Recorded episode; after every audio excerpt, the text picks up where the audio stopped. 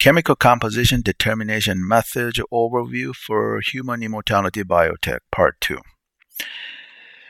One of my key goals I pursue according to my plan in my book. The future is developing the human immortality biotech. I never, I may never achieve that goal, but I encounter so many interesting challenges and solutions while I pursue, while pursuing that goal. I like pursuing it. I like forcing myself to expand my mind, and uh, nothing expands my mind more than uh, going after developing the human immortality biotech because of the way I'm particularly wired. genetically and cerebrally, I tremendously enjoy making myself really uncomfortable with really difficult intellectual challenges. The human immortality biotech I envision is the human body manufacturing and replacement technology. Because I want to develop and commercialize a biotechnology that can manufacture and replace the human body parts in the entire human body, I need to study, think about, and research biomolecules and biochemistry. In the conventional precision uh, manufacturing, you go down to the micron or micrometer level, one millionth of a meter.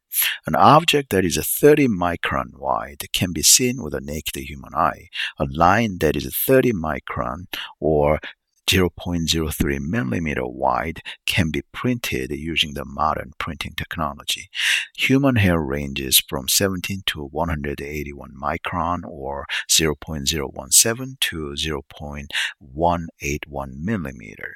An object that is 1 micron or micrometer can be seen with an optical microscope. So it's fairly big and fairly easy to see using an instrument. Because I do artificial intelligence, robot, and nuclear fusion hardware development research according to my plan in my book, The Future, I often think about and research manufacturing materials at the micron level, which is very frequently done nowadays in AD 2022.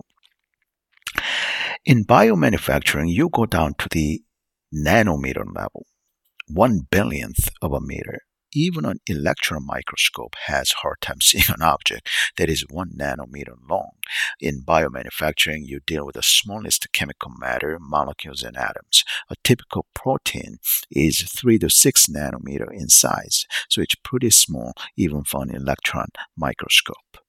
So, how do scientists determine the chemical composition of biomolecules such as protein and nucleobases? Let's go over the existing methods uh, that scientists use to determine the chemical composition of a biomolecule. One National Institute of Health NIH article titled Size and Shape of Protein Molecules at the Nanometer Level Determined by Sedimentation, Gel Filtration, and Electron Microscopy by Harold P. Erickson discusses determining the size, shape, and molecular weight of a single protein molecules and complexes at the nanometer level using uh, sedimentation and gel filtration, hydrodynamic techniques, and rotary shadowing and negative stain electron microscopy. In this audiovisual series, I'll go over sedimentation and gel filtration, hydrodynamic techniques, and rotary shadowing and negative stain electron microscopy. Whoa. okay, there has to be a slide. All right. Uh, something went wrong. All right. Um, I just do it without slide. Um, Molecular Biology uh, of the Cell, fourth edition, published in 22 by Albert J. Johnson A. Uh, Lewis J. Itiero, talks about gel electrophoresis, separating DNA molecules of different sizes. It talks about using the protein analysis gel electrophoresis method in accurately determining the length and purity of DNA molecules. It talks about using specially designed polyacrylamide gels uh, to separate DNA molecules in different lengths as small as a single nucleotide for DNA fragment less than 500 nucleotides long. It talks about using much more porous gels formed by dilute solutions of agarose, a poly- polysaccharide uh, isolated from seaweed for separating very large DNA molecules. It talks about labeling purified DNA molecules with radioisotopes or chemical markers in vitro.